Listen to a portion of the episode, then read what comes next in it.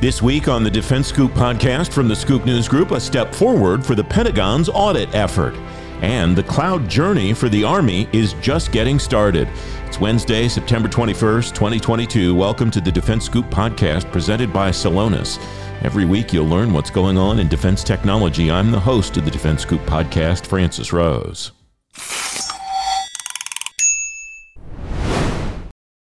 The Defense Department is about to begin year four of its full audit.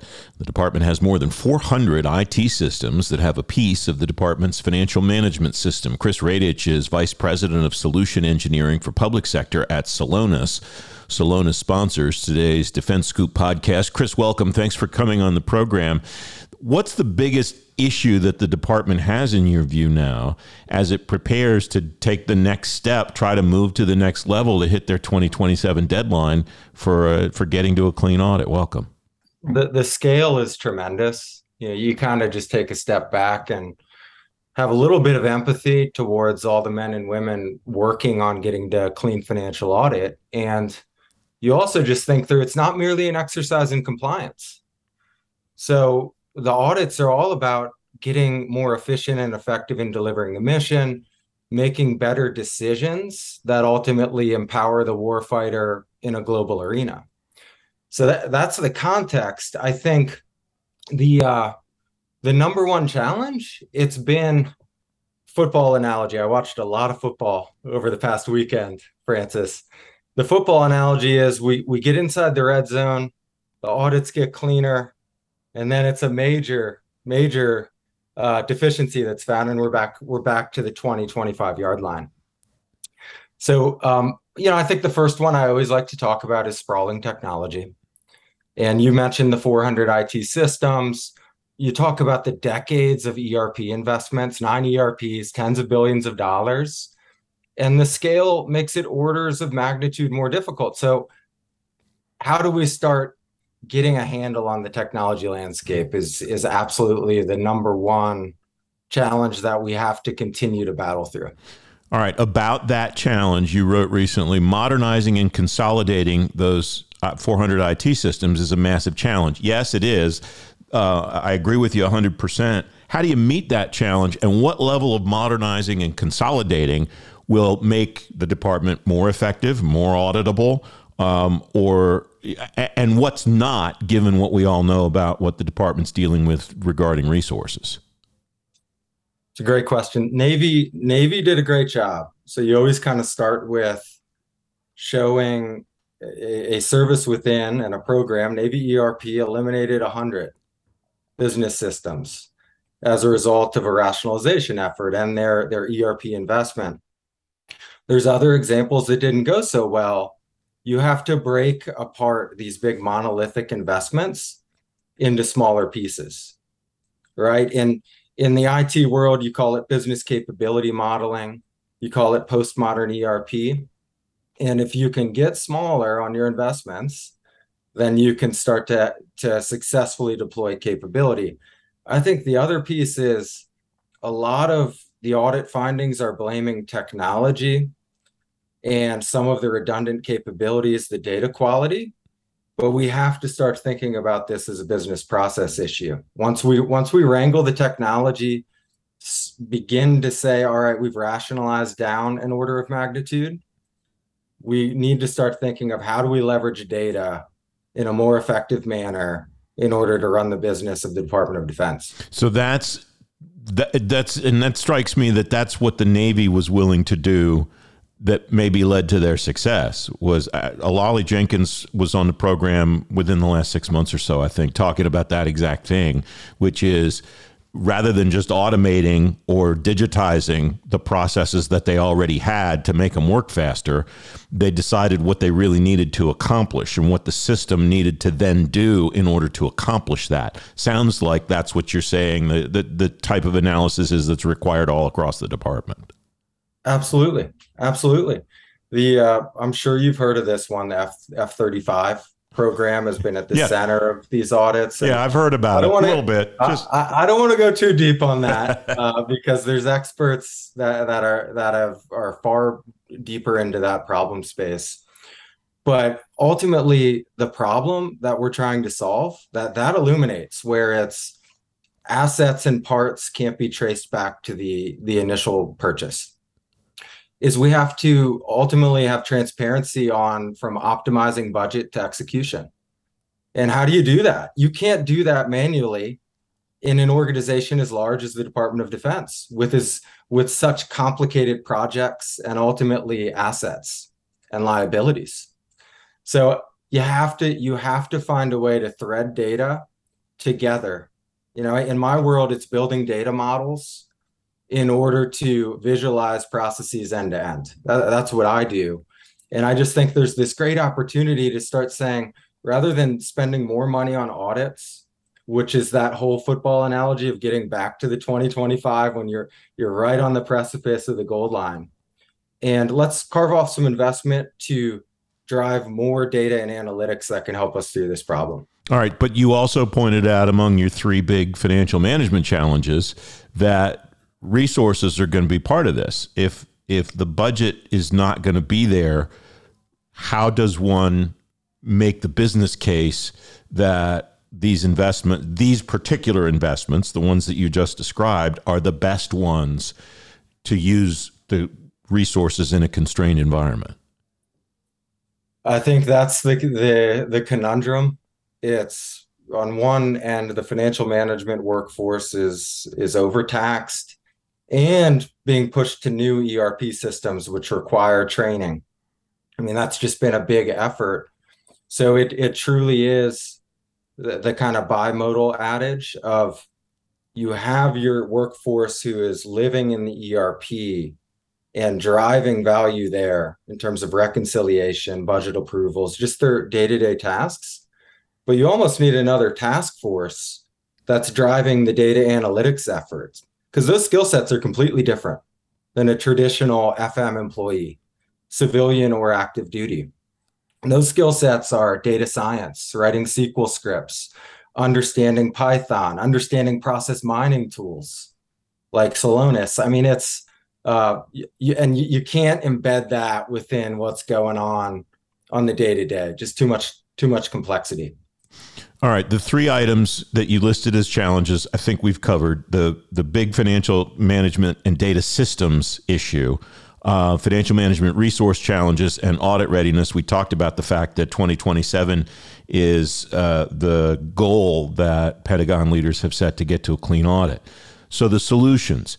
You've got two here. The first is shifting from reactive audit to proactive process transparency. What does that mean, Chris? Well, that that is, are we able to finally, through data, visualize?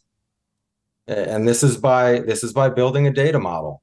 You know, this is not throwing thousands of people at the problem or auditors and then remediation plans. Can we focus on building a data model that brings to life optimized budget to execution for each of the nine ERPs?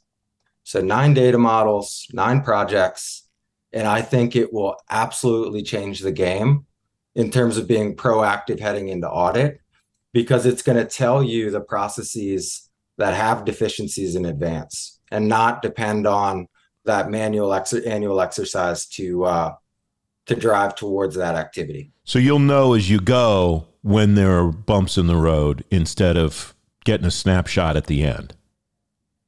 Precisely. Precisely. If you don't have a purchase requisition opened, and that's a common process variance, we call it, before you open a purchase order, this this tooling, this process mining tooling will proactively alert you of that deficiency. And that's all data. That's all data modeling. Process variance is not a term I'd heard before, but I like that. It sounds like a Pentagon term to me.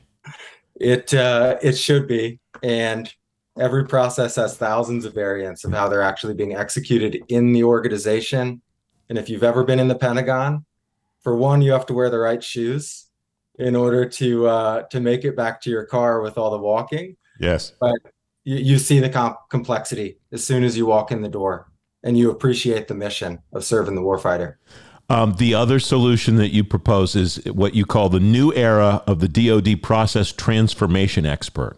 What does that person need to be able to do? What skills does that person need to have that that person may or may not have now, or may or may not have enough of now? Yeah, uh, I think two. There's two elements. One is someone that understands core financial management processes, and that could be through a previous life, right? Of working on these programs, whether it's uh, procure to pay, budget to authorize, but then it's layering on. And this is where we had talked about earlier in the conversation the data and analytics skills, how to work with data sets, integrate into data sets, build queries, leverage process mining tools. And that's the biggest opportunity. That's what excites me. I'm going to ask you the same question to close out that I ask pretty much every DoD financial management person uh, over the years when we talk about whatever their accomplishments or goals have been regarding the audit. 2027, let's say, is the date for the first clean audit. Let's say they make it. How do how do you propose? How do you recommend that the services, uh, the other offices, and the department as a whole perpetuate that so they're also clean in 2028 and also clean in 2029 and beyond, Chris? That is a wonderful question to end on. And uh, I'm going to attempt to provide an inspirational answer. Um, once again, this is a process issue, right?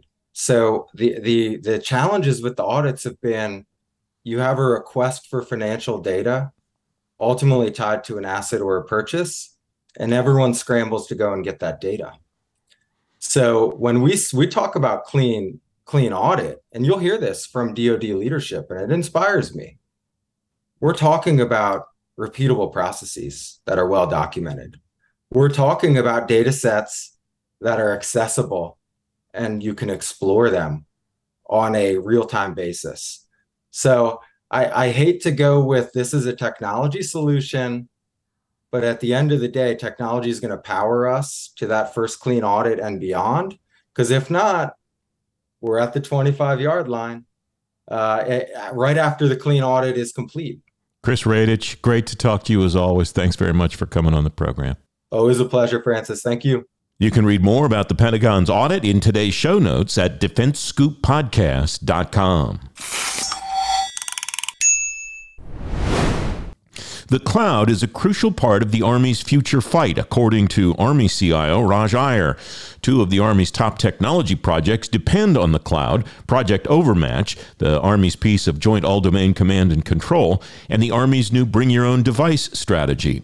Paul Puckett's the Army's director of the Enterprise Cloud Management Office. He tells Defense Scoop's Jon Harper why the Army's going all in on the cloud. First and foremost, we think that access, uh, you, uh, ubiquitous and global access, might I add, to compute and storage is really paramount for the amount of information that we're generating today in order for us to be able to get access to information, make sense of that information, and then make decisions uh, at the speed of need when it comes to fighting and winning wars. Uh, and we think that the skill sets that come along with leveraging cloud computing uh, are really critical in order for us to deliver the digital infrastructure that we need uh, that supports the applications and services that are going to be securing and brokering that data uh, when we talk about a joint fight uh, in both uh, competition as well as in conflict. Great. And to what extent are you looking to implement hybrid cloud or multi-cloud environments? I know that you know within kind of the cloud computing concept, you know there are different pathways that organizations can uh, go down. So you can you uh, tell us about what your agency is doing in that regard?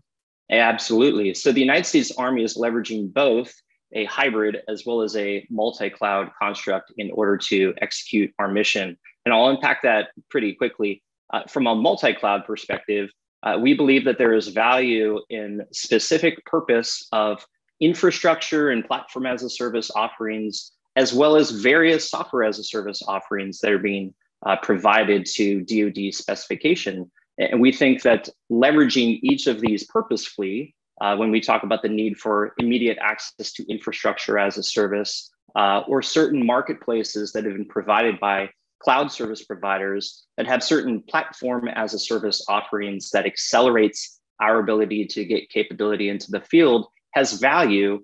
We think that that multitude of those complemented with some uh, very purposeful software as a service uh, initiatives such as uh, Office 365 that you see and use today together complement and deliver really the spectrum of capability that when we talk about uh, the multitude of cloud services from a multi-cloud perspective. But we also think that some of those commercial offerings uh, need to work in concert with the infrastructure that we maintain on premise, uh, probably more so OCONUS when we talk about data sovereignty laws that essentially our data needs to reside within compute and storage resources that sit in uh, a physical footprint that the United States government has oversight uh, over. And so we need to design some of our systems, I wouldn't say all, but some of our very purposeful systems to function within a hybrid cloud construct where those public and those private resources, their infrastructure works in concert. And we see a common control and management plane for infrastructure so that we can talk about workloads that can essentially be deployed in either a public resource CONUS or be able to be pushed forward in a private architecture. And that includes also our mounted constructs as well within a very tactical formation. Uh, we think that that digital infrastructure from a hybrid perspective really needs to cover all domains uh, when we talk about the way that we fight and win wars and how we also partner with our partners in the joint community. And great. And that leads me into my next question. You know, can you kind of, you know, maybe flesh out a little bit more um, how your agency um, and the Army, uh, you know, writ large are uh, looking to work with uh, the other services or OSD or other DoD uh, components to implement uh, your cloud strategy? Absolutely. So, I, I, probably the best way to answer this is to really break apart um, our initiative with the cloud into three components and there's definitely more to it.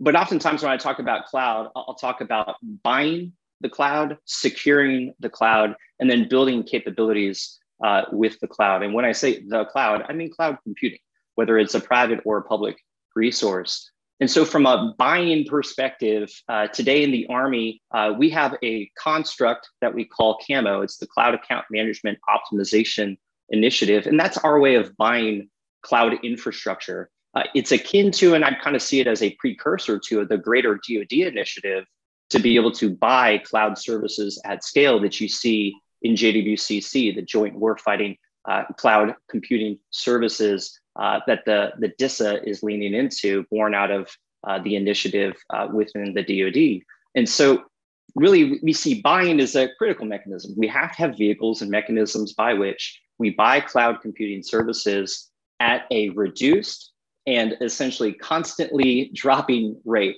I see too often the way we buy cloud infrastructure are these very volatile uh, rates and numbers because of all these different mechanisms and all these different layers for how we buy services. Buying needs to be a just a commodity resource, and so we've delivered that for the Army uh, with Camo, and we're looking forward to see uh, what rates and what lead times JWCC gets to, so we can leverage the best vehicle to get immediate access to cloud infrastructure.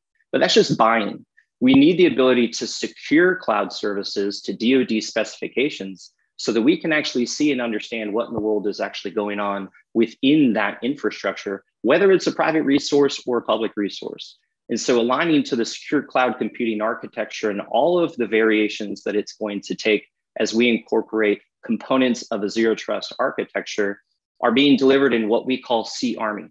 And so that's really establishing the domain and the presence and more so the security services and monitoring and remediation capabilities for the Army to leverage cloud computing securely.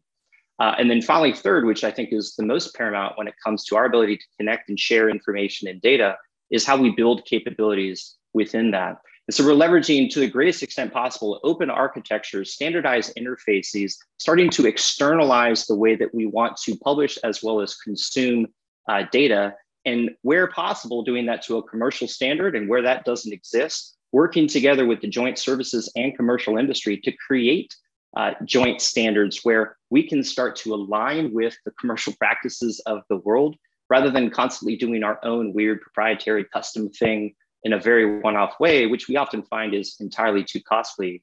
And I believe that that open architecture and standard interfaces that allows us to essentially publish and consume information and data uh, in a more open way, I really believe that that's the core component to joint all domain command and control. Right? When we talk about uh, any sensor, any shooter, all the different uh, essentially engineering threads that compose JADC2, really it's the sum of the eaches of the services. And a key enabler to that is ubiquitous access to uh, digital infrastructure through being able to buy cloud services. Uh, critical to that are some of the common security services and essentially ways that we can establish our domain and enterprise authentication with how we secure these workloads, but more importantly, how we design for more open architectures with standardized interfaces where now we are simply uh, just a component of this joint uh, ecosystem where we can securely publish, discover, and share data in real time. Great, and you know you touched upon uh, you know the uh, cybersecurity uh, aspect of this, um, and, and, you mentioned uh, zero trust uh, in your comments, but can you kind of uh, address what the path ahead is on that? I know that's you know a very broad initiative throughout the U.S. government. This concept of zero trust. Can you talk about what your agency is doing to try to help the Army be prepared and and implement that? Absolutely. I just gave a, a chat about this just the other day.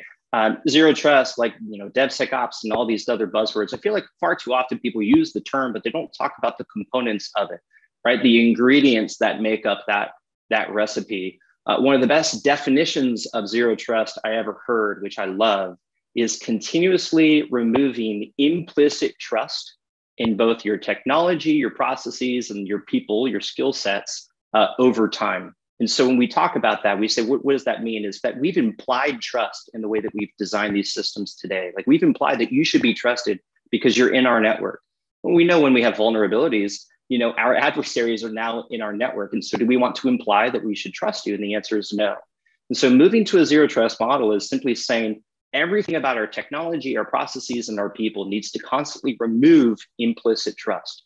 And so becoming more explicit with how systems share information, becoming more explicit with how people or devices or credentials are understood. And most importantly, what data and what attributes of data should be accessed and when it should be accessed. What are the criteria by which we should access and share information also has to be universally understood so that we're all speaking the same language when we talk about I have these credentials, I'd like access to this information, and for yes uh, to be the response that we get.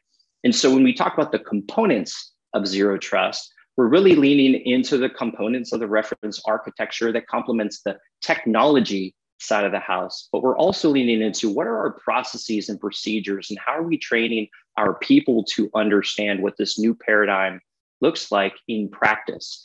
And so starting to train people up and truly what is the classification of this data, starting to leverage technology to help us in the classification of data, starting to capture the metadata around the information that we have so we can start to catalog what data that we have. And we can start to wrap policies around that. We can start to enforce those policies in our architecture. And so you see these shifts really for how we're delivering the components of zero trust uh, over time there's an immense uh, push right now for what I believe is the foundation for establishing trust. And it's the way that you present a credential uh, for what you are authorized to access and having essentially that logic be universally understood across the DoD. I don't think a lot of people realize that there are a number of systems today that have built their own database for their own credentials, for their own access policies that no one else understands. And when we talk about systems sharing information in real time, we're doing these custom relationships between these two closed off systems just from an identity perspective.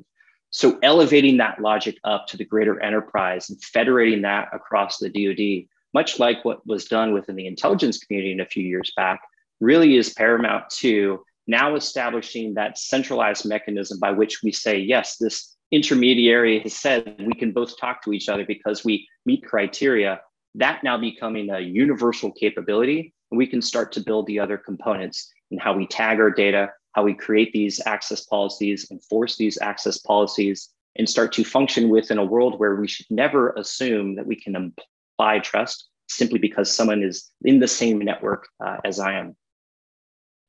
Great. And just one final question before we conclude. You know, what would you say are some of your biggest challenges in trying to implement uh, your cloud strategy? And what are you looking for from industry and other uh, DoD components to try to help you overcome some of those? Well, I think a lot of the challenges that we've seen in the past, there have been a number of policies that have kind of inhibited the use of commercial resources and services. If you just take a step back to when uh, the very first you know, security requirements guide was ever put out around the cloud, uh, there were a number of assumptions that were made of ways that we could and could not use commercial services. And we've started to see that those kind of barriers kind of be dropped. We've seen iterations of the security requirements guide that kind of changed over time. Kind of, we've become more mature in our capability, but more so often our like our confidence and our practices, which really is based in people's skill sets um, to actually leverage commercial cloud services in a more secure way. And so I think a lot of today that we see is really more so a, a mindset as well as a skill set that's holding us back. Because if we just take a, a moment back, we have built over the last 20 years the skill sets around a lot of custom, specialized infrastructure, very purpose built for the way that we need to do business. And as we start to use more commodity resources and services, we've got to change a little bit of our mindset for what is in the art of the possible. And so there's a skill set challenge here of a training of understanding where uh, in the past we have filled the gaps of technology with processes and people's skill sets that now technology has filled those gaps. And so the line is being redrawn for where now people and processes need to complement technology so we can become better and more efficient at executing our mission.